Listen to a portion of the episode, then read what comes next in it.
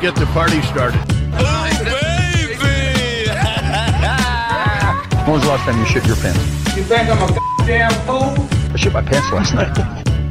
It's a beautiful planet. Well, it's a moon for sure. I'm sick and tired of all this bullshit. Put that in your package for What's up, everybody? Josh from the Clearing Waivers podcast coming at you for another week of the Clearing Waivers podcast. How you doing? Hope you're doing great. We appreciate you stopping by for this week's episode. Um, we're kind of joining a new venture here with our partnership with the Royals Review. So if you found us through the royalsreview.com site, welcome. Uh, we appreciate you stopping by. We appreciate you stopping by Royals Review.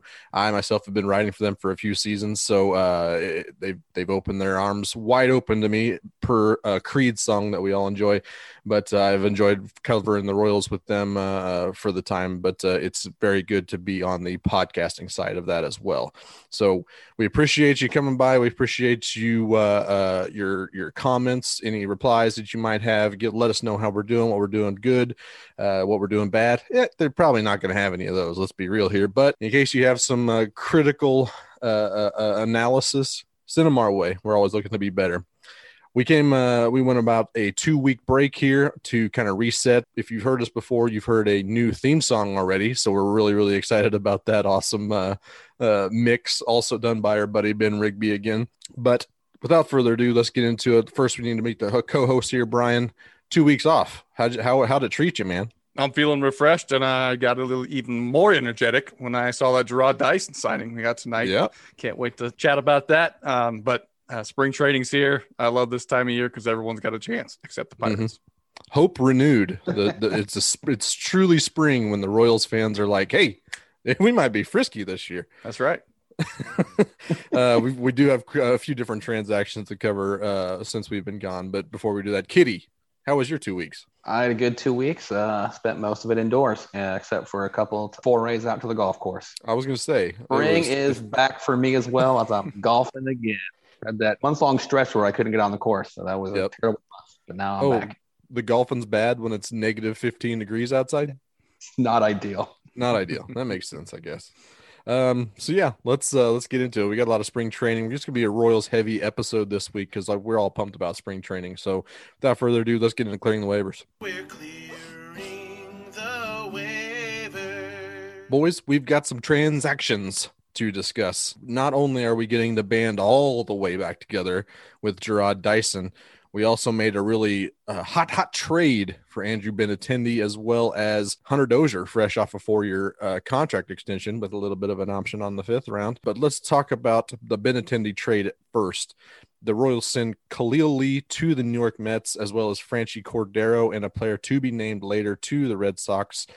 But don't worry, they did get some cash back with $2.8 million coming back from the Boston Red Sox. Andrew Benintendi is 26 years old. He'll be a free agent in two seasons, I believe, this year, and we have him under control next year.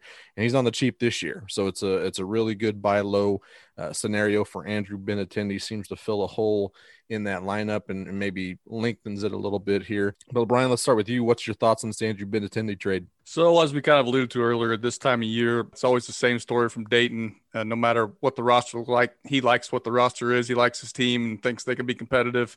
And he's bullshitting you. He's bullshitting me. He's bullshitting himself. But this is different, right? I when they went out and they were aggressive and getting Carlos Santana, Mike Minor, you think, okay, they're they're plugging holes with actual guys. Yep. And you see that lineup and you see the pitching staff, and as he's talked about, it's kind of already set.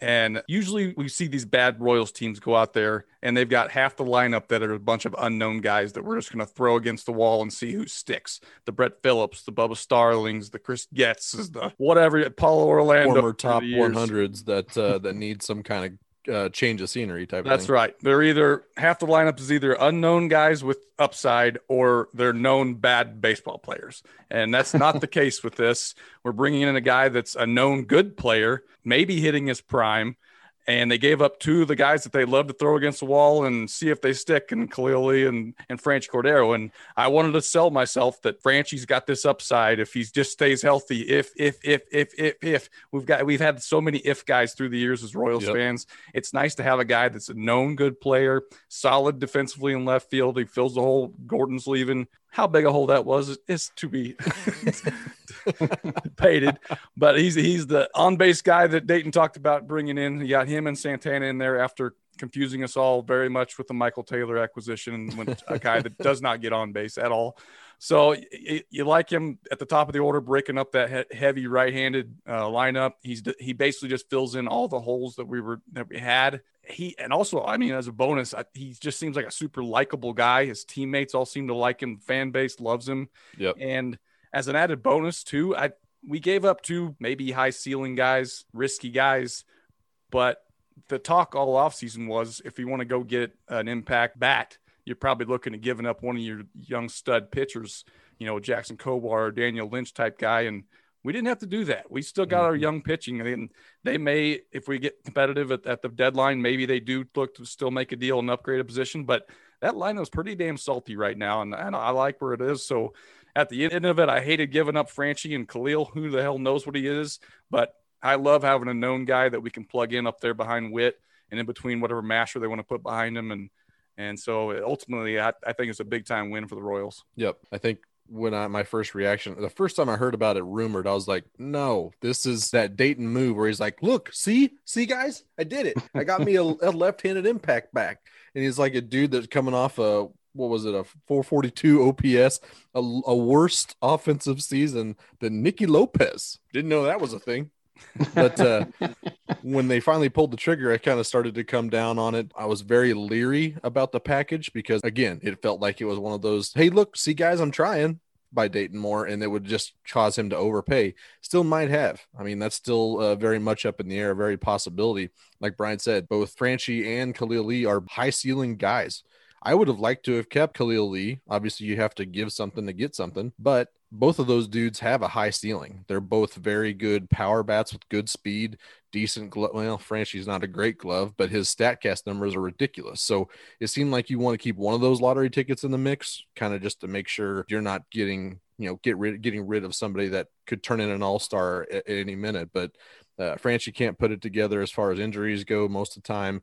Khalil was struggling mightily the uh, the more he got and saw more advanced pitching. So I think the odds of both of them kind of failing are are pretty solid, but they do both have very high ceilings. They're both very raw athletically. So got to give something to get something. Uh, Benintendi did have a 796 OPS in the first four full seasons of his career. Not too shabby. I'll take that all day, every day. That's that's a little bit better than Alex Gordon, believe it or not. I don't know if you knew that or not, but uh, uh, but yeah, you're you are getting that left-handed bat, pretty ideal two hole, like Brian said, splitting up those righties at the top, and uh, I, I think you can also shove Mondesi further back if you need to, taking some of the pressure off of him, off of Nicky Lopez to to perform at the plate right now, and uh, hopefully they can just relax and find their groove. So I, I do really really like the trade in hindsight, and I hope that it all kind of works out. But there was another transaction that happened in the last couple days. Hunter Dozier agreeing to a $25 million four year contract extension, bought out the final two years of his arbitration years, and as well as one to two potential free agent years from Hunter Dozier with it would be his 34 and 35 season in those free agent years. Kitty, where are you at on this Dozier extension? Yeah, it's, it's I'm kind of back and forth on it. I've gone, I've talked myself into it, talked myself out of it. I just kind of I don't know exactly where I stand anymore.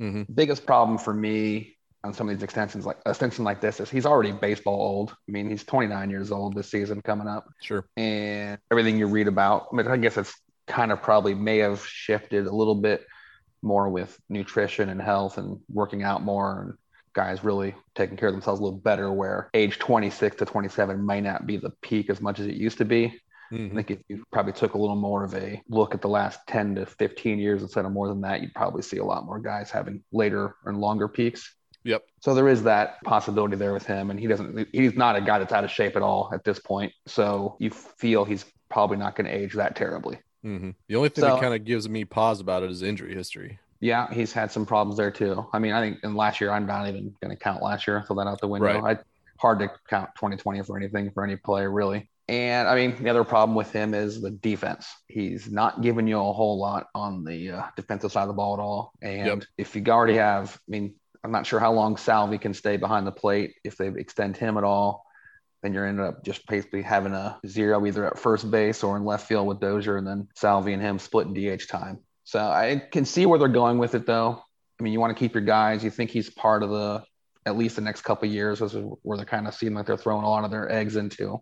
Mhm. So you keep him around, pay him money, make him happy. Maybe that'll just juice him up a little bit and just making a guy happy could help their performance that next year. His 2019 year was really good at the plate. So if that's who they believe he is, the money is going to be well worth it because you can get enough value out of that, out of that, out of that bat for a Royals team. And you're especially with the guys who's hitting probably in the sixth hole and he's that bat. So you are going to probably get good value if that's who he is. Mhm. So I decided to look at some of the uh, just looking on baseball reference, and there's one name that really popped, really popped at similar batting through age 28 season.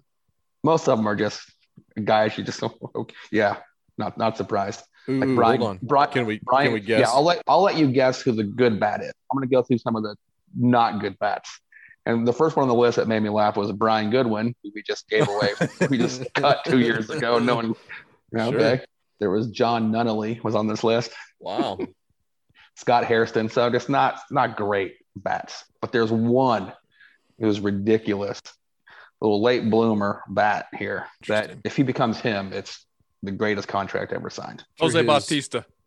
Joey Bats. No, that's Good I mean it's probably pretty close. I would imagine he's wouldn't have been too far a little farther down, but he was The guy I had in mind, and I've comped him to Dozier before, uh, more of his 2018 season, I think. Not really a late bloomer, but Nick Castellanos always kind of came to mind when I thought about Dozier.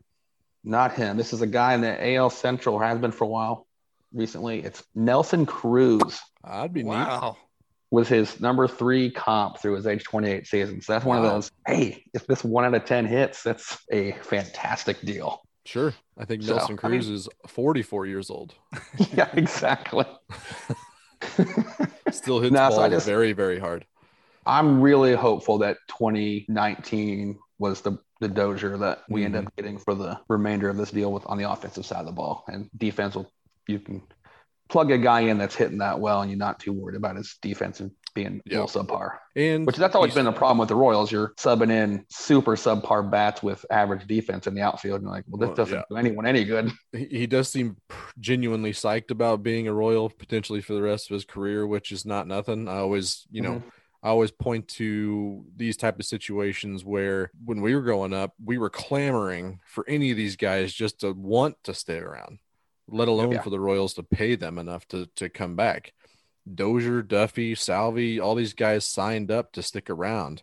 Witt kind of didn't have any choice, but he still bought out a free agent year as well to to be part of this organization, and that's not nothing. I think that's a that's a really solid sh- uh, shift in culture, which we might get to later in this episode. But the other thing that kind of stood out to me is you can just pay Hunter Dozier this much money just to be in the dugout because he's so much fun to look at. He is a handsome, handsome gentleman. He's basically like just uh, an improved version of Alex Gordon there with the Yeah. uh, the same beard going, looking just a little bit less of a square jaw. So it kind Sure. of not as off putting to me. if Kendall had like a, a a scruffy facial hair thing going on, I mean, it'd be Hunter Dozier. I, I'm Yep. Fully convinced. But You know, I'm a big time Hunter Dozier fan. He's my guy. I think 2019 was a sign of things to come. And I'm here to tell you when that 2025 option comes, that 10 million is going to be a no brainer, kids. wow, We're, Hunter Ooh, Dozier there is we going to be playing for the Royals that year because I think he's a masher and I love his at bats. I will, I love watching him. I love his plate discipline and and, and watch not discipline enough, but he understands the strike zone so well. When when I told you this before, when you see him and Soler at an at bat and you see a ball that's just outside and they don't get the call, they they react because they Yeah. know. And if there's one right on the black, they they just know the edge of that zone so well. And there's just so many guys that don't seem to, have to give you that feeling when they're at the plate. They they, they might argue stuff that's bullshit, and it, they- they don't argue bullshit. They argue if Nope. it's if it's wrong. I, I, I'm glad he's he's in for the long haul. Yep, I agree. It's uh it's another solid bat. I think it's consistent, but he does have a little bit to prove in that department. I think injury history does have a lot to to do with his lackluster seasons, but we shall see. Last year, aberration. I, I you can't hold that against him. He had he missed the first 20 days, had 40 games to kind of cram into a good season. So he's even talked about himself. He, he put too much pressure on himself to be able to do that to to produce every day and perform well. So we'll see how it goes. I I, I also expect a big year from Hunter Dozier. Um, now he's got a little job security, very handsome. Uh, you heard it here first in the Clearing Waivers podcast. That a he's handsome. B he'll be playing for the Royals in 2025. C 29 is the new 22 years old. That's right. With uh, diet and exercise kids. Eat your vegetables. you. Let's, uh, I guess, before we move on, we could talk about this Jarrod Dyson uh, acquisition. We've talked about when they signed, they made the Michael Taylor signing. They were still kind of looking potentially for a left-handed, assuming platoon bat in center field. Brian, you actually brought up Jarrod Dyson's name along with Yasiel Puig. Uh, shed a tear because I don't think that's happening, but the Dayton Moore, we had been assembling parts of the old contending run with uh, Ervin Santana, except he might have been gone by the time. I don't think he was around for 14. I can't remember for sure. I think he was the Twins at that point. But Ervin Santana, Greg Holland, Wade Davis, now Jarrod Dyson is in the mix. It's very much getting the band back together so quickly. What's uh what's the thoughts on here? Are, are we liking this signing? Are we kind of meh about it or what? Uh, I was kind of meh when I first heard it, but then I kind of looked a little deeper, and he's got defensive value, and like you said, just be a speed option late in the game too, was always helpful. I don't hate it. It's what one and a half million. It's chump change. It's Right. One year contract, not necessarily uh it's nothing to be. It's nothing really to be upset about right. at that in that level. So I hope he works out. I mean, he's a fan favorite for a reason. The guy is just fun, and he, Mr. all his Personality. interviews, and he's great. So I was looking at his projections, all seem to be on base percentage around 294 in that ballpark. That's what you're getting out of him. I don't know about the stolen base department. Brian, what's uh where are you at? I know, I know you saw uh, his ranking for the pinch, he's gonna speed pinch run last for year. him. Gonna pinch run. Yeah, he doesn't run like he used to, but uh, you can't tell me that he's slow by, by any means these days. So I, I'll take him back. It may be sentimental. His numbers are not going to wow you by any means. He's not going to really win you any games with the bat in his hands. But I will say, you asked me the other day, among these position players, who has an edge to them on this team? Yeah. They're all a bunch of like, eh, vanilla pudding. what do we call it? They're laid back, passive. Whit Merrifield probably got a little bit of an edge to him, but if by Like God, that, hey guys, let's go out and win. We're gonna do good this year. Yeah. if Jarrod Dyson got anything to him, it's an edge and it's an energy, and the guys love to play with him. You got Salvy's like joke buddy back in the clubhouse with him. We, I wish we could have LoCain back too, Yeah. but we can't have everything.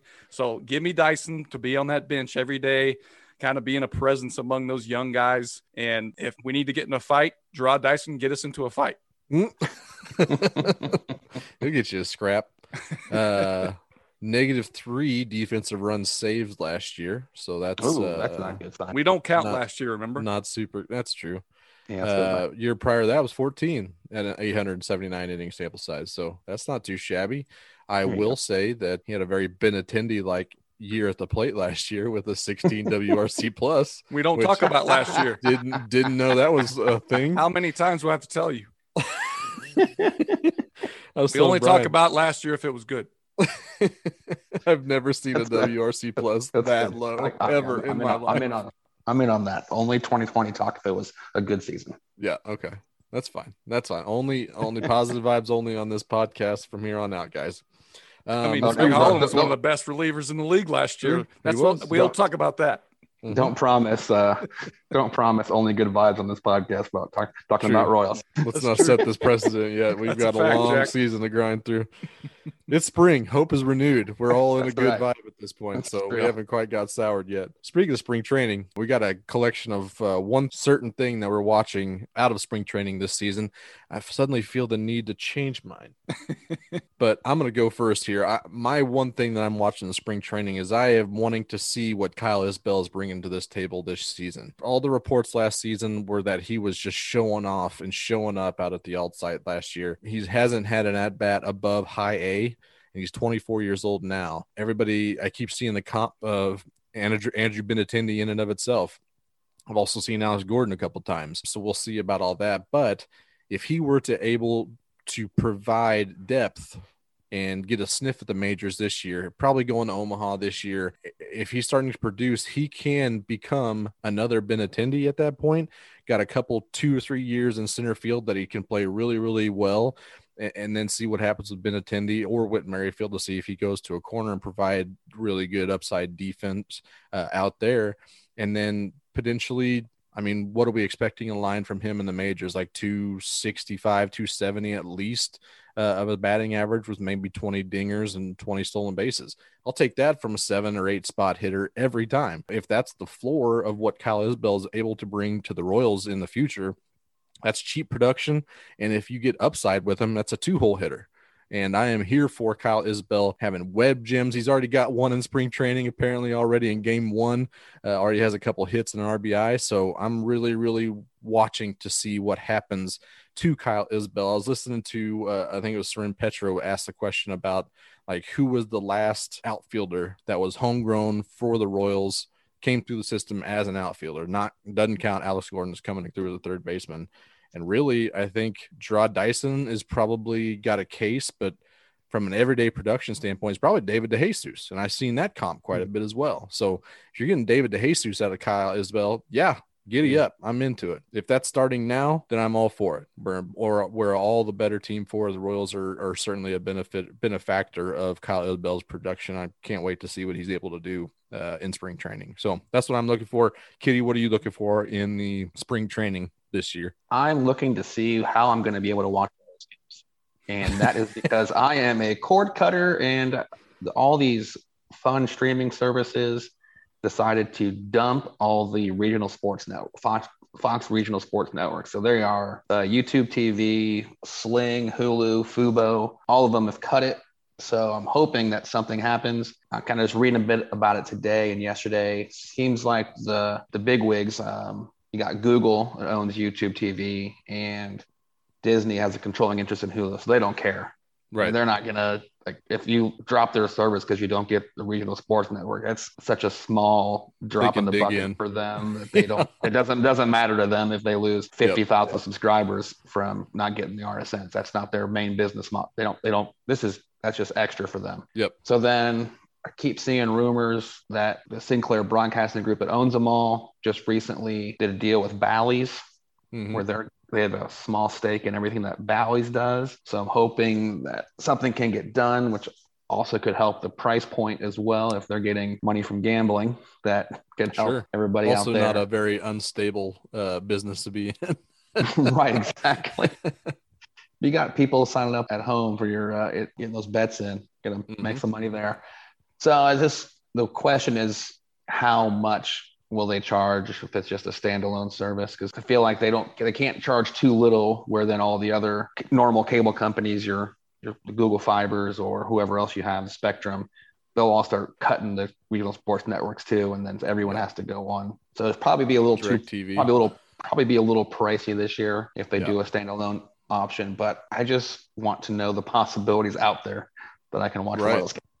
Royals games 100%. without having to without to having to lock into a 12 month contract through Spectrum year in year out now going forward. They did announce a new app, so take that for what it is. I don't know if that's a, a plus or a negative or neutral. It doesn't really doesn't really mean much as far as ground covered as how we can watch Royals games as cord cutters. But yeah, we'll have to see. I'll be super disappointed. I, they got to do something, right? I mean, something's got to give. I was hoping that NHL and NBA coming back first would push them a little bit, but Right. there doesn't seem to be any information or any noise there where anyone cares that Right. they aren't getting the normal stuff from NBA. And I think because NBA also they do enough national televised games through a few other channels that people that don't have a team don't really care as much. But then Mhm. Probably some of the cities that do have it are missing it a little bit, but they there's still at least a little more few more options maybe. So Yeah. It's a it's a wild it's a wild thing how little baseball cares about growing their fan bases. I know it's, being able to watch them. Well, it's not even, and it's, it's also yeah, especially when you when they just take down every single uh, highlight off the internet. Right. No, you can't put that on. No, get your get, a, get your highlight off Twitter, please. Do these executives not understand how people consume nowadays? Let Don't the stuff go on Twitter or what? I mean, don't force. No one wants to go to MLB.com for every single time I want to see any one highlight. Yeah, it's ridiculous. Completely agree. They'll figure something out. I have faith in them. Brian, what's the one thing you're watching in spring training this year? Well, it's kind of the same as you with Isbel, but this is the pitching staff. And all summer camp long last year, we heard Daniel Lynch is a different dude this year. Looks great. He looks like he's, you know, knocking on the door, being ready. And maybe if, if it wasn't a short season, maybe he makes his way onto that roster last year. Um, so I- I'm looking forward just to see him. We did get to see him a little bit today against the Cubs. If you were able to tune into that game, kind of struggled with location a little bit, but you can see with the tools that they're talking about with that gas throwing upper 90s now, and this, along with the slider and the changeup, and it's just tantalizing. And you got guys like you know Royals Farm Report. Anybody follows them as saying you know this hype reminds them of the Patrick Mahomes hype that the year before he blew Mhm. up. So I mean, just the excitement of of hearing things like that, uh, you just want to see it with your own eyeballs. And so, you know, just thinking about a guy, you know, no matter what scouting service you use, he's he's up there at the top of left-handed pitchers as prospects in Major League Baseball. So the excitement of that, the thought of him being potentially good enough to push a Danny Duffy to the bullpen or a Mike Minor to the bullpen, or if they're pitching well as the season's going, and you can use him as like the Andrew Miller, Josh Hader type out of the bullpen, where he can just completely dominate anytime you need two innings of dominant pitching. I mean that that's exciting too to a team that's you know talking like they want to compete this year and they're willing to use their best arm, best young arms, however they need to to help win. I don't see him breaking you know opening day roster, but I could definitely see him here in a couple of months, you know, coming up in whatever capacity is.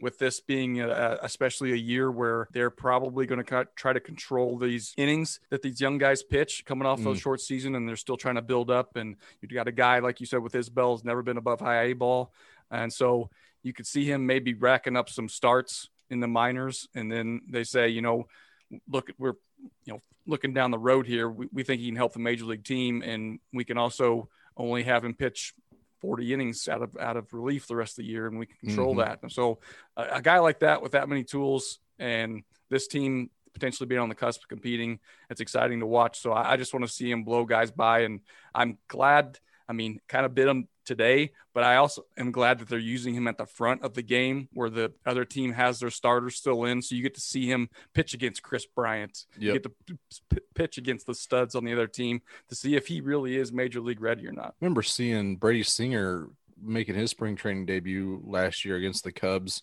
and being pumped that he had like I think it was like an eight pitch first inning against uh Bryant Rizzo and might have been Javi. Yeah. But it was just like it was very reminiscent of that. Different different outcomes. Smidge different outcome. I think it went walk walk single triple, bases clearing Ooh. triple uh today. That was in Had a a second bit inning trouble. pitch. Was it? Oh, Yeah, yeah, he he, yeah, did. he did. He came in after Junis. What? uh that's something with the Cubs had a had something a vendetta against Junis today for some reason. Hit him with a comebacker, and then uh, Jason Heyward almost split his skull with a broken bat. Yeah, that was scary looking. They need to give it a rest out there in the south in the north side. And Jesus. Jake Junis touching 94. yeah, Yeah. had a he added a cutter. Looks pretty sexy. Nice. Got uh got Kris Bryant guessing for sure. Let's go. we'll see what Aljunas goes. I like the I like the thought of that as well. I, I think we've got a little bit to watch here in spring training. I think it's only going to get more and more interesting as the years go by. I think Omaha is going to be a busy place in the next year or two. Uh, going to be some studs coming in and out of there, and uh, uh, I'm very much interested in going to Omaha for some of those uh, some of those games. So. We'll see how it goes. I think I did see right before we came on the AAA did postpone their the start of their season for four more weeks. So I think in beginning of May, I think is what I saw. That's what I saw. We'll have to see how it goes. Whatever. Yeah, I mean, I mean, it needs yeah because these minor leaguers need a full season as- Yes. as well. I mean, that, Yep. they didn't get hard. Most of those guys got nothing last year, Mhm. Except except for basically extended spring training. So to lose another season of minor league ball would just be tough. Yep. it'd be so hard for the, all those guys at development just get, get stagnated like that, and you some guys that were on a cusp of something just all of a sudden fall back off the cliff. So hmm Well, maybe they have a little bit better faring if they arrive to spring training in. Say it with me: the best Best shape shape. of their life. We haven't quite heard those words yet. We've heard, we've kind of seen a little bit of the dancing around the narrative of best shape of his life, like Brian mentioned with Daniel Lynch. He just looks different this year, man. He just he just got that got that look in his eye type of thing. But we want to see, since they haven't officially named anybody, we want to see and take some guesses at who we think is going to get that narrative applied to them in spring training. We've all got one player. Uh, mine is the correct answer, but I'm going to let you guys go first. Kitty, who is your guess at who gets the best shape of their life narrative this spring? I'm going with Mondesi. Yep. I feel like he's it was he's going into age 25. This is oh he's he's finally put on muscle this off season. He just really got in the workout, got to work out all off season because he after some of his injuries he's had, he didn't get the chance to really do what he wanted to most off season. But this Mhm. year, this year All he was was doing was rehabbing until this all he was doing work this year. But this year he was working out, adding bulk, getting big, ready to Mhm. best shape of his life. He's ready to steal 100 bases, hit 25 home runs. He's ready. This is Mhm. it. Who's ready? Who else? is- Who's with us?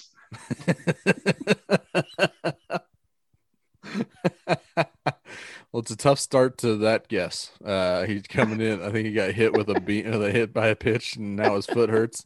Yep. Oh, So- fantastic. Tough start already, but uh, but I think that's a really good, a really good pick in and of you itself for sure. You can't work out your foot. What do you, what, come on. True, true. I think and I think they said that they like what they've seen out of him. They in, in drills and stuff. They just don't want to. For a guy that relies heavily on his speed, they don't want to mess with his foot too much, which makes yeah, sense, don't I guess. that. But Yeah. it's tough to. Uh, It's just certainly tough to start spring training that way, but spring training's a month long. Who cares? Brian, who's your pick for best shape of your life narrative?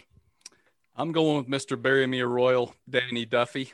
Mhm. Uh, he's got the new number, new me going on here with Sure. Santana coming to town. He just gladly just said, "Here's here's number 41. I'm gonna, you know, take over Ace's number." So I think, with that being said, I think he's gonna be all business this year. Uh, I'm sure he's heard the rumblings of all all the nerds that want to push him to the bullpen, and uh, he probably tired of hearing that after you know he's kind of had a pretty good year. He had a pretty good career with this team, and I think he just kind of wants to shut people up. He needs to clean up his image a little bit too with the DUI, and then he had the incident last year with the the tire blowout, and he missed his flight, missed the start because of it. So there's some kind of some stuff there to clean up. So I don't think he's going to say a whole lot, but I could see that being the story coming from the Royals. is he's you know he's focused this year Yeah. i could see them spinning last year as actually being an advantage to him because the recovery time from the season wasn't as much not as much wear and tear in his arm so he's feeling you know fresh and let's just say the best shape of his life I like that. I'd be fine with that. I, I feel like he got that designation like a year or two ago when they did that big article about how much he's a runner. yep He's or running just long walks distances. for 30 miles yeah.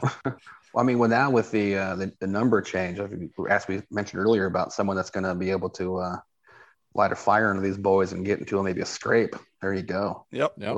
Ace Ventura was always ready to uh, don't test him Ready to throw down. ready to throw at someone's throw at someone's back a little bit, upper back if he needed to. Uh huh. I uh, I mean, probably doesn't want to break out that number for nothing. Not for a shitty season. Not for a Right. hundred lost season. So I'm into it, and it'd be kind of tough to. I'm just now kind of putting this together, but he breaks out that tribute, and then the Royals potentially like talk about trading him. That's an interesting way to. It's like an anchor baby almost. he's got leverage now there you He's like, go. go ahead, divorce me now. Go ahead, go ahead, divorce me, guy. great call Uh, speaking of great calls, here's my great call. Um, my prediction for best shape of his life narrative. He's a guy on the roster bubble, left-handed power bat, which the Royals don't have much of. Ryan O'Hearn is my prediction for the receive, recipient of the best shape of his life. I think the Royals like him. Um, we've seen him have success at the major league level when he broke out in 2018. Has done nothing since. Um, last season he did not for nothing. He did have the 63rd highest exit average exit velocity in 2020. He also was 221st in barrels per plate appearance. so he hits the he hits the ever living shit out of the ball. It just goes on the ground a lot. I think his launch angle average was like 11 degrees, not Oh. too hot. not too hot, but we'll see how it goes. He does have that power. He can draw a walk. He does see a lot of pitches. He's a first baseman. Carlos Santana doesn't have the cleanest bill of health. I could totally see him potentially seeing some at bats against right handed pitching for sure. Um, I already see people trying to like pay goal him, trying to shove his way in there, saying that, oh, he's a first baseman, but he also plays corner outfield. he does not play corner outfield anymore. No more. Get that out of your head. He's played 11.2 major league innings in the outfield over three seasons. He is not a corner outfielder. He is a designated hitter and a first baseman and not very good first baseman. So He's if you need a left-handed pinch pinch hit, I'm into it. I'm fine with it. You need a you need a runner. You're down two in the late inning. You have a runner on, or you need a runner on. I'd say get him in there against a righty, and you're in good shape. I'm I'm totally okay with kind of carrying him for that capacity. He has a big. He had a big spring training last year. Led the uh, the spring training in home runs at five home runs and like 36 plate appearances or something like that. 1252 OPS, not too shabby as well. He did already hit a home run in spring training in the first or second game. I can't remember which. I think it was the first game. Yep. So I could totally see everybody putting all these pieces together and saying, "Yeah, maybe, maybe he's in the best shape of his life this this this spring. He had a little, had a tough year, but he came to camp ready to go." And you could see it because he's already hit 17 home runs in 17 games in spring training. um, I could totally still see that, but he also has two options as well. I could. He's probably headed to Omaha. and He's going to get real used to that I twenty nine stretch between Kansas City and Omaha at this point. I think, but that's who I think. I think it's Ryan O'Hearn. Sneaky athlete. That is just the worst location, really, for those guys because it's always a bus ride, no matter which way you're going. It Uh-huh. seems like Ah, if you just be a little farther away to for get a plane, a private driver, maybe. right? the- I mean, sure, but it's. I mean, it's still just you're just in the backseat of a car for a couple hours every time you go on that trip. That's just I mean, it's four hours. Every bit of three four hour drive. that is just the worst possible distance without a major without right. major airport in the nearby. Mm-hmm. Besides the besides the city you're driving to, if you're going from Omaha to KC. And Kansas City is like the, probably the nearest city that you could potentially go to. And made like they could be on a road game and what's the closest? Minneapolis. At that point, Yeah. that's still twelve hours away. That's tough. That's very tough. So yeah, that's uh that's really a wrap on the uh spring training. We're at least for kind of uh, anticipating from spring training a little bit. We uh we will have some overreaction episodes as well as uh, uh just our general thoughts about where they are in spring training at the moment. Uh so stay tuned for that. We'll uh, uh we'll definitely be talking more about spring training. But let's move on to the shenanigans for this week. Um, we are going with our old pal, Who Asked You? It's going to be kind of tweaked with our new residency in Royals Review, kicking the shenanigans off at Royals Review with a Who Asked You segment. Let's get to it. So you replied to my tweet on one hot take, and I'm like, who asked you? This week, we're going to tweak a little bit. Um, we're going to kind of focus on one thing. This week is going to be an article on Royals Review. Um, our buddy Hokias writes contributor for Royals Review. He's been there for a while, but he wrote an article last week about how the the comments from Kevin Kevin Mather, who's the team president of the Seattle Mariners, former team president of the Seattle Mariners, um, kind of came out with some very controversial, shall we say, comments about the inner workings of the Seattle Mariners at the time. And you know, when you got to spill the beans to his 30 year 30 year Scotch club buddies, um, you just got to. So Hokias wrote an article saying that Mather's comments are basically making him kind of rethink his outlook on Dayton Moore at this point, kind of sick, like claiming that he was wrong about some of the criticism that he's uh, he's shown uh, towards Dayton Moore, and that he kind of changed his mind about uh, never selling on a season, always kind of wanting to be a competitor and be winning, and kind of at least telling himself and us that you know they expect to win right now. They're not tanking, even though the results spoke at tanking quite a bit. So he doesn't sell on seasons. He's always doesn't appear to be gaming service time to some of his prospects. Uh, appears to treat his fans with respect as well. But on the others, on the other hand, he doesn't. Not quite sure he'd call DM a good general manager at this point. He's talent evaluations lacking, a little bit too player friendly, uh, potentially at times, a little bit too loyal to his guys at some points. Um, and then he points to him pushing an evangelical agenda onto some of his players. Uh, the no porn rule, I think, that comes to mind with all of us at this point. But um, I guess, what about you guys? Did this uh, did Mather's comments kind of change your outlook on Dayton Moore at all as a general manager? Kitty, I'll start with you here. I mean, it changed my outlook definitely on certain people are probably way worse than they put out to the media as a personality trait. Yeah. Which I don't, I think Dayton, at least what you get with him is genuine. I don't think, as far as, I mean, obviously all these guys spin the truth a little bit as far as when they have to talk about players directly, but again, yeah, he definitely seems to be seems to be who he is anytime Mhm. he get, has an interview or anything like that. So Yep. yeah, it's just a uh, it's a he- really impressively bad look for that guy from Mather from Seattle. I mean, And really, half of the things I- that I mean- people are calling them out for are things that we know are happening, like the Yeah, no- of the service time and, and kind of that way. But the whole part I have no problem like, with that. It's the the calling out the Japanese players Yeah. and the Latin players for not speaking enough English. Like, dude, come on. that is an issue for sure. What what what world are you living in? Yeah. I mean, I didn't realize that every single player had service uh, or had uh, access to English language courses since the time they were five years old. They're going to play and because they know that they might play baseball at some point in the major leagues. Yep. I mean, come on, that's a, that's a ridiculous position to take. Uh, Right. So bad. Brian, what do you think? Is this has Mather being an asshole changed your outlook on Dayton Moore at all? It hasn't changed my outlook on him, but I do think that it has kind of woke up the rest of the, of baseball about the differences between these guys and not just treating them all the same and saying they're all they all are the same. Because I mean, the Royals have shown even during the pandemic year that when they one of the first ones to sign up and say we're paying all our minor leagues players through the season and keeping all of our staff that we can when a bunch of other people took cuts. That speaks to the ownership and it speaks to him. Um, but I think him specifically, it doesn't change for me, but I'm glad. Um, I'm, I'm appreciative that through these years, even though, like you said, they've had bad records, that they haven't completely tanked and sold off every face that everyone knows.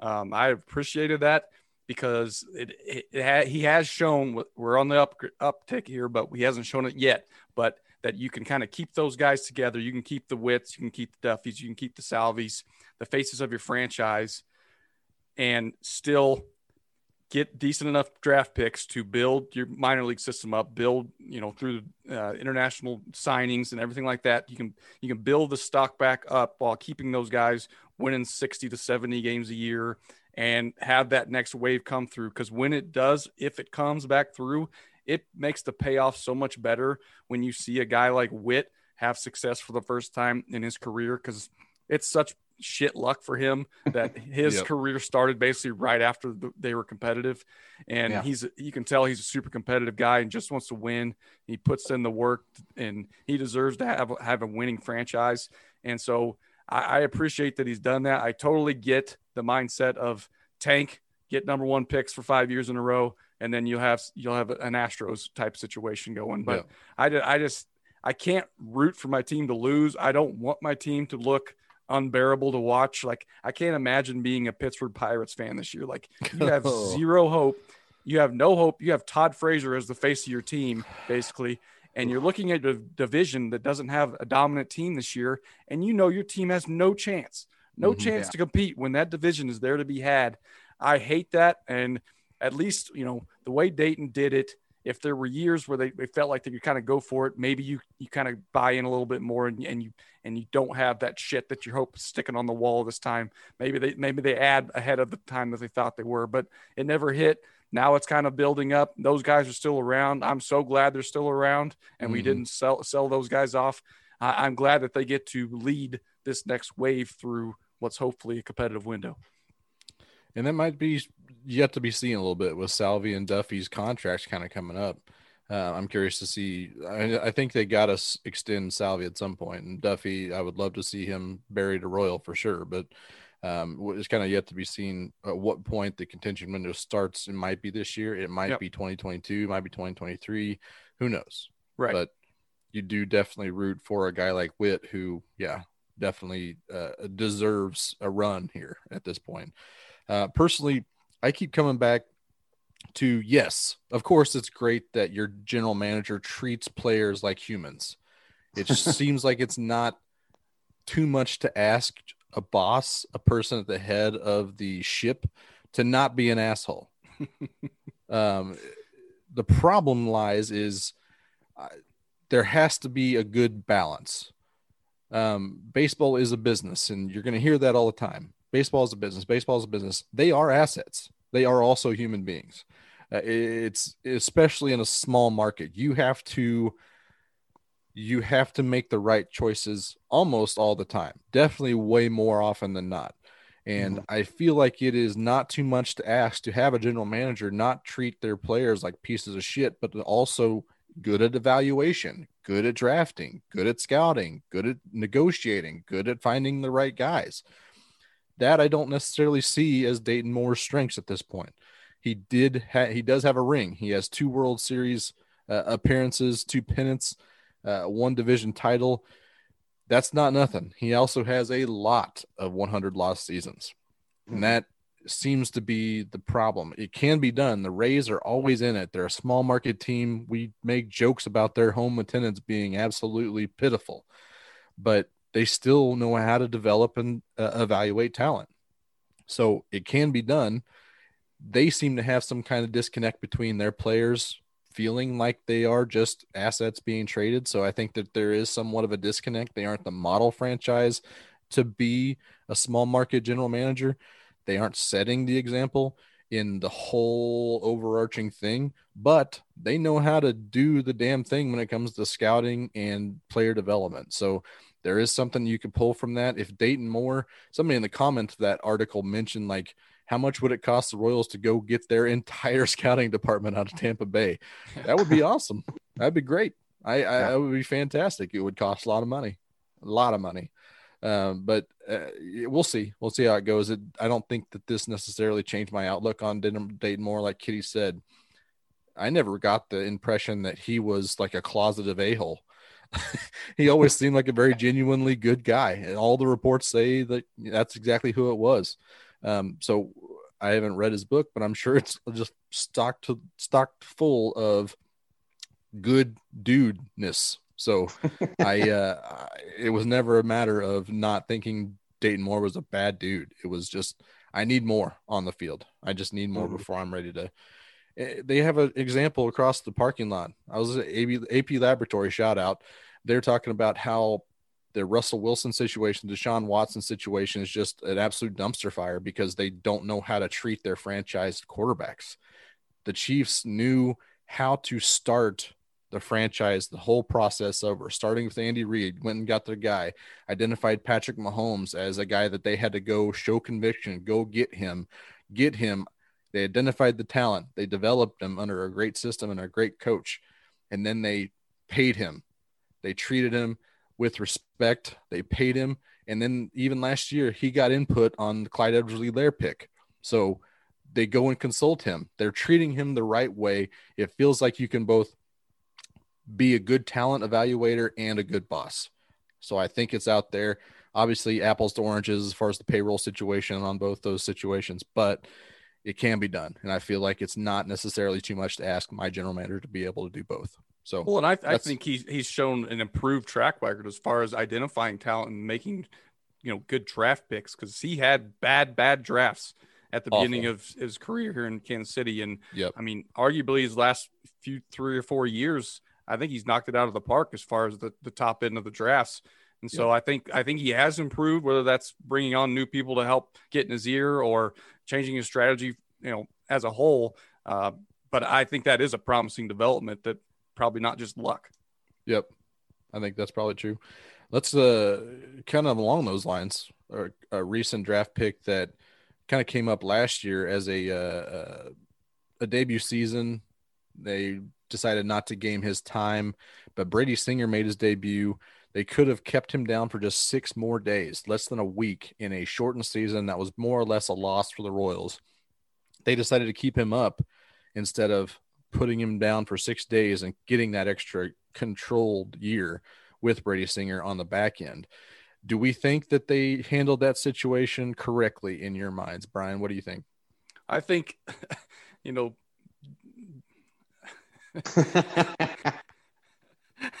I mean, general sense says six days. What are you doing for a whole year? Uh, but Mhm. I also think, um, you know, that's kind of a, making a statement, right? When Mhm. that's backing up the talk that you've been t- saying that you don't game the system. And so when it is that small of a window that you could have, you know, made up any excuse in the book to game the system, he didn't do it. And Yeah. I think that that that that multiplies down the road as far as your image and like you guys keep talking about genuine that when you when you do what you say you're going to do even when it's six days we're talking about Mhm. that sh- that matters. I mean that helps your, your reputation that helps the whole franchise going forward. And just uh just a matter of just starting him out this year instead of holding him back anyway i think it, it meant a lot to brady singer as far as confidence goes in him that he's ready.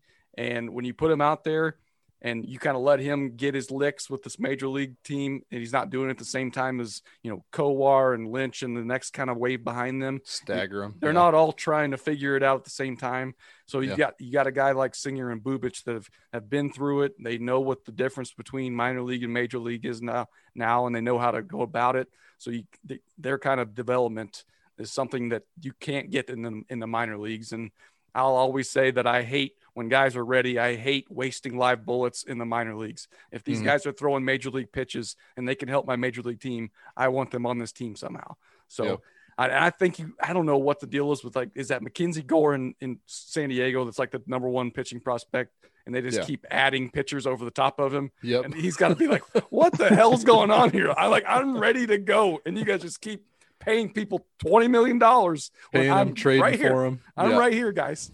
It's, Yep. it's things like that. Like we we don't have that luxury of just being able to buy the best pitchers in baseball. But I hate the thought of this guy could be a dominant major league pitcher, but we got guys over here and we're, we're making him throw in, in AAA to some bum that should have retired four years ago. Kitty, where are you at on the singer situation? Yeah, I'm with uh, BK on that too. As far as just the, I feel like you've only got so many bullets in the arm before all these guys end up getting injured. So why not use those bullets at the major league level? Mm-hmm. And when you like again, genuine, if you say we want to, we're going to bring guys up when they're major league ready, and then you do it in a with a where you could have saved a, a small market team could have saved a year of arbitration for six days. That's that means something. I feel like it's going to mean something to other prospects where they're not going to feel disrespected, or they'll feel like maybe you know what, maybe I'm not ready. And when they do keep a guy down longer, where he thinks he's ready, but the organization doesn't, so there's that kind of balance there too. So Yeah. I mean, it's as a as a fan of a small market team, I want guys to get held back a little longer than they should. Sure. Yeah. You're the man, But- Kitty. You're the man. I'm the asshole in that regard. So, but I understand. I, I like. Yeah, no, I'm just I'm the worst person. The wealthy. That's I you. talk a big game like, hey, oh, Mather sucks, and I got get the guy down a little longer, please. I didn't know you were so pro owners. I know, right? What a jerk.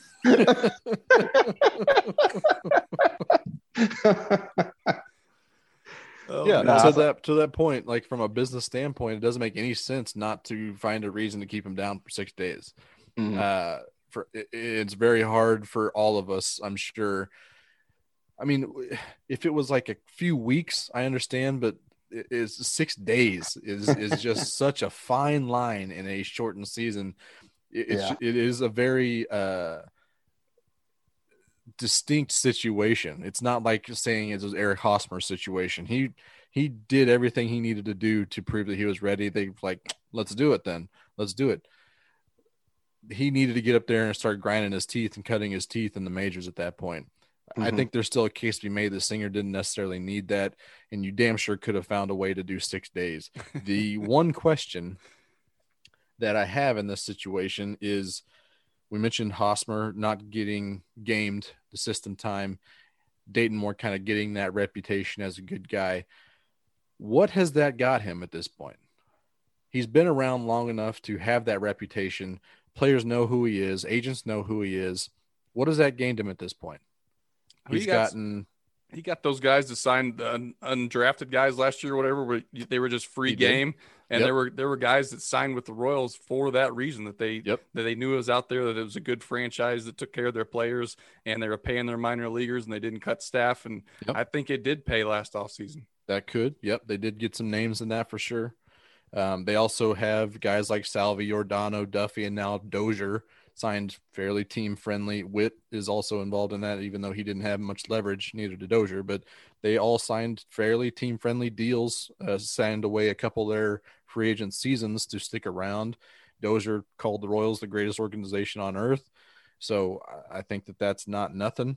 Uh, it also makes the Keller Mondesi, the Benintendi potential ex- extensions uh, even more of a must watch uh, to see exactly how that's handled and what that kind of comes from that. But as far as like big time free agent signings, everybody they sign is all fair market value. They're not taking they're not taking deals to stick around. Gordo, Ian Kennedy, Minor, Santana, Hammel, Vargas, uh, Eddie Volquez, Guts at the time was still uh, uh, still fair, very fair market deal when he got. So they're not taking they're not taking team friendly deals, and some of those Royals obviously overpaid for them. So Yep.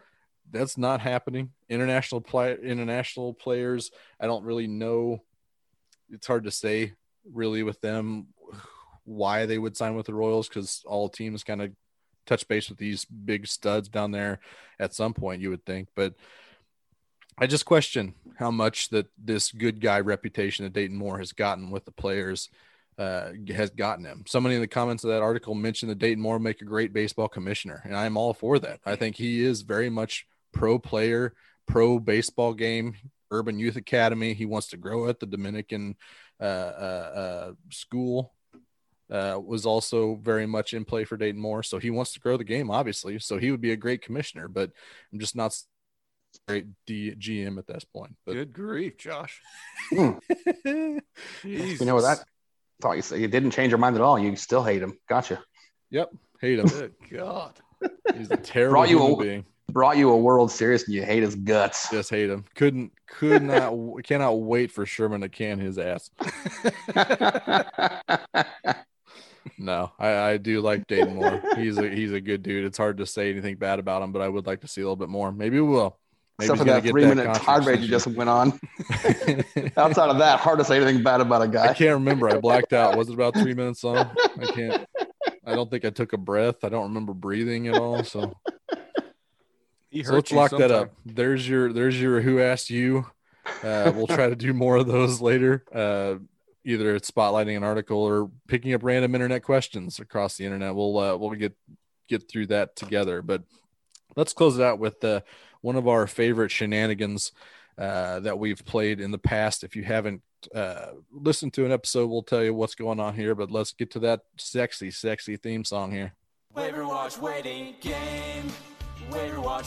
It is the waiver watch waiting game. Basically, we've all got four movies. We each brought a movie or a TV show to the table. We're going to try to get each other to guess the critics' Rotten Tomatoes score. Uh, we got a little system set up for that, but each one of these is going to have a theme as well. And in the honor of it being spring training, we got a lot of movies and TV shows with training montages.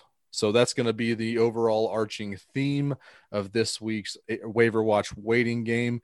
Um, I'm going to go with a random listener submitted suggestion with the Ooh, right. training montage. And I was just very happy that they suggested this. What is the Rotten Tomatoes critic score of Hook? Robin, What is the training scene? What? Is it Robin training? Williams. He had to get back in Peter Pan shape, man. Hook? Hook. Never seen it. 1991. I do not know. Care to see it? I do We'll not know the uh, answer here, so I'm going to play as well. But If I happen to have kids, I will not let them see it. really, Yeah, this is this is this is movie non gratis in my place. wow, I'm wow, in. Wow, wow. Hook. You're gonna talk Uh, about a movie I never thought we were gonna be brought up this week. Right. No, me either. All right, I'm in. I am also in. Um, I'm gonna go first just because I'm seeing it. I think this is a family-friendly movie in Robin Williams' prime. It's also got Michael Dusty Crotch uh, in it as well. So I get an 83 for Hook in my in my book. All right. Let's go to Kitty's movie non gratis. What do you think? I had no idea. I just kind of similar lines that you spoke about with family and Robin Williams. I said 72, just no idea. I know there's a real huge nostalgic feel for this movie that every time I listen to uh, Doug Benson was doing his movie podcast, they would just chant Rufio's name over and over Mhm. every time the movie got mentioned. They love Hook. Yep. Uh, people of a certain age love Hook. I think it's a little bit younger than me. I'll just go with that. True. Okay. Brian. God, I'm I'm kind of the other direction from you two. I I've got it rotten actually. Mm. Whoa. I just feel like critics poke holes in this thing, and I don't know if they dug it even as a from the child's aspect. I've got 53. All right. Big swings this game. First first one out. A lot of, lot of interesting. Okay. Um, let's start with the audience score. Audience score. A lot of people like Hook, apparently. Not as much as I thought, though. 76% for an audience score. So close. Still very much in the game. The critic score. We also often give critics a bad rap on this show, and uh, we continue to find movies to prove that point because Hook Hook got a 29% from oh, the oh, critics. Oh goodness. Oh goodness. Holy cow! 29. Oh. Oh, I should have I should have gone with my own take of hating this movie without ever seeing it and just gone low for no reason at all. that is bonkers to me. Wow, that's so low. Hey, maybe it's terrible. Maybe I'm right. Maybe I, it's been a good non-watch for me. Now Yeah. you ha- have to hate watching. it. Yep. I'm, I'm good. I'll just I'll, I'll respect the critics on this one. Nostalgia is a powerful tool. Jesus. it is. It really is. As shocked as Brian was that Hook came made a made an appearance on this uh this segment, I might be more shocked that I got a 29. That's uh that's crazy town. Um so that puts Brian in the lead. Brian, you're gonna give us your movie next. What do you got? Okay, I'm going to 2004. Kill Bill Volume Two. Mm. I love the trading scene where the like the guy is just basically torturing Uma Thurman for a good 30 days or whatever it is. Yeah. So Our childhood makes a lot of sense now all of a sudden. All right, I'm in. Yeah, that's a great movie. Oh, sorry, I All don't want to say anything before Josh is in. Don't give the game away. Just, in case you, just in case your uh, Kill Bill Volume Two is, is my hook, so I'm just Sure. never gonna say it. Sure. You're gonna say something triggers the exact right score on my fart on my part. on your fart. on my fart. You win. um I'm in dead last, so I'm gonna go first. okay. Um Tarantino, Uma Thurman, sequel, usually not great, but uh, I do believe that it got good reviews, very solid. I went again with an 83. Okay. Kitty, what you got? This was one I hadn't seen until years after it came out, which is really, really dumb move on my part. Great movie. Uh, I went with 90. Okay. Mhm. We don't have a five point deduction, but we were you were both one point away from a one point deduction. okay. Critics had it 84. Mm, Josh just misses by a point there. that's what I need. Audience 89. Mhm. Damn. So close. Probably picked Okay. one of those two universally loved. I needed a big round. That'll do. Yep. That That's helps. helpful.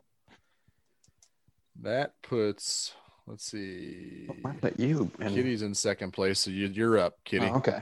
I was worried when you said 2004 BK because I went also in 2004, but I went with "You're gonna need a montage," and we're Mhm. going Team America World Police. I mean, this could be anywhere. It could be anywhere. I mean, you've got to you're gonna need to train if you're going to outsmart Kim Jong Un as a puppet. So you need you need some training. need a montage. Montage. That All right, I'm soundtrack in. was awesome. Uh, just so such a ridiculous movie. I loved it. Just the I song, the song lives on for the song lives on to this day, 17 years later, about needing a montage. Uh-huh. So good. I am in. You guys both in? Yep. Let's go to BK first since he was leading after the first one. I feel like this is a movie that most critics were probably in on for about 45 minutes. And then they said, "Ah, all right, that's that's enough. That's probably enough. And then by the time that the movie was over, they were like, uh, not for me. So I'm gonna go rotten at 43. Ooh. 43. Yeah, this is definitely going to make or break one of us. All right. Well, Josh, oh, Josh must must be on the either really bad or pretty good. Well, if we know anything about these critics, is that they are soulless and they hate America. So I think that this this movie made fun of America enough that it resounded with a lot of these critics. Plus, I feel like using puppets is just a, a, a genius way for the critics to be like, "Oh, that's unique. Let's give it a really good score." so I went with a the greatest year of all time, 1986. Okay. Uh, one year after the Royals won the World Series. I'm not sure if that's a good year for the Royals uh, Royals podcast, but I would have gone 85. no, no, just me. okay, so critics and audience are very close on this one. One of you is really close. One of you is not close. Oh no. It's got to be me. And the critics are at 77, audience at 80. Uh huh. way off. That's what I like to hear. Oh, We've man. got a ball was- game now, I was pretty shocked that it was at 77. I thought it would be in the 55, 60 range. Yeah. Hmm. Especially with critics not having a sense of humor. But if you make a lot of jokes at America's expense, boy, they love it. you're gonna get a, Man. you're gonna get a lot of clapping from those crit- those soulless, dead-eyed critics. So That is right up. That is right up my alley. On Bakalaka Dock Street. I don't know. I think is he. So- I think is he warning us or is he saying something? So we're down to the final round. We got quite a ball game here. There's only a let's see, 15 point differential between first and first and last place here. So very Right. interesting. It's my turn. I come up with the the montage that I immediately came up with. First movie that came to my head was Hot Rod. Andy Samberg, Bill Hader, Danny McBride, Jorma Taccone, Oh, Isla Fisher, Will Forte. I mean, it's just a powerhouse of of uh, of comedic actors. Oh my god. Oh, but it was be an indie anywhere. film. It, It was really- very strange. So, It could be anywhere for sure. yep. Oh man, I don't. Um, hold on, I'm gonna adjust. All right, all right, I'm in. I'm in. All right. So we are going to start with. I believe Kitty is in first place. So Kitty, what are you at? Oh, I think this movie's hilarious. I don't think critics agree with me. Okay. I think it's that it was just that maybe a little too far into stupid for the critics. Mm-hmm. So I went with 24. Okay. I think they hated it. Brian. I never actually watched the whole thing. But Really? well, that's one critic uh, score of rotten. I, for some reason, I got the feeling that uh, a lot of people did like it. It was like kind of like a low key. It was a s everybody's favorite secret was this funny comedy that nobody really talks about in the mainstream. So I think some of the critics enjoyed that part of it. So I'm going to say it is fresh at 68. Well, the audience score was a 64, Ooh, almost got the audience. which I thought was low. I thought I thought be way more people in the audience getting in on that Yeah. for sure. Critics did not feel that way about it. it is not fresh. It got a 39 from critics. Oh, dang it. which, if my numbers are correct, there is a tie. Yep. Oh, Kitty no. Josh. We both have 64. And I, I, 64. I wrote down a 33 before I. No, that's too high. I could have won. I could have had it. Well, that's how we kick off their residency at the Royals Review. Is we tie in the waiver watch wait. I don't think we've ever had a tie for first place on the waiver watch waiting game. We've not. Tough to do. Basically, what we did is we had a difference on all these and added it up at the end to see who's got the closest cumulative score. Me and Kitty bringing home with a 64. Turns out, doesn't matter how you start the game, but it is how you finish. Oh, man, that's crazy. Mm-hmm. I mean, you were off by 54 in the first round, First round. Yep. and you finished with 64. Finished That's with impressive. 64. That's impressive. Amazing. Hook, you bastard. Got me again. Got me again. Well, that is going to do it for us on the Clearing Waivers podcast this week. I do want to thank you all for joining us again this week. If you like what you heard, uh, visit us again at the Royals Review website. We're always going to have our stuff drop on their feed. So go subscribe to Royals Review Radio. Uh, we'll be dropping through that feed there. We'll also be dropping to our YouTube channel as well as our own Clearing Waivers uh, podcast audio on all your podcast platforms. So if you like what you heard, go uh, subscribe, leave us a, a review and a comment about how we're doing. Um, you can comment under the Royals Review article here at the bottom that we'll post as well. Um, but we just really enjoy interacting with you guys. So uh, social medias at Clearing Waivers as well. You can come talk to us on Facebook or Twitter or Instagram as well. Um, but uh, we enjoyed being here. We enjoyed having you. Um, we'll see you next week. Ta ta for now.